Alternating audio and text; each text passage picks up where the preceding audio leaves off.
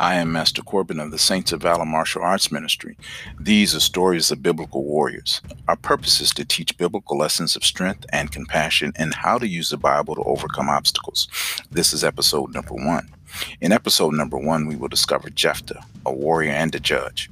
The story of Jephthah is one of the most encouraging and at the same time one of the most tragic in the Bible. He triumphed over rejection, yet lost someone very dear to him because of a rash and unnecessary vow. We first read about Jephthah in the book of Hebrews, chapter 11, verses 32 through 35, and the Bible reads, and what more shall I say?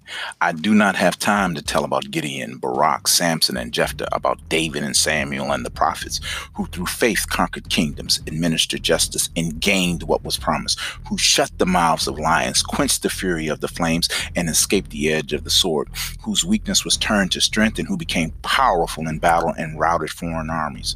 Women received back their dead, raised to life again. There were others who were tortured, refusing to be released so that they might gain an even better resurrection. Tune into episode number two when we learn about Jephthah's strengths and his weaknesses and life lessons, and also about the tools of Jephthah's warfare. I am Master Corbin of the Saints of Valor Martial Arts Ministry. We'll see you in episode number two.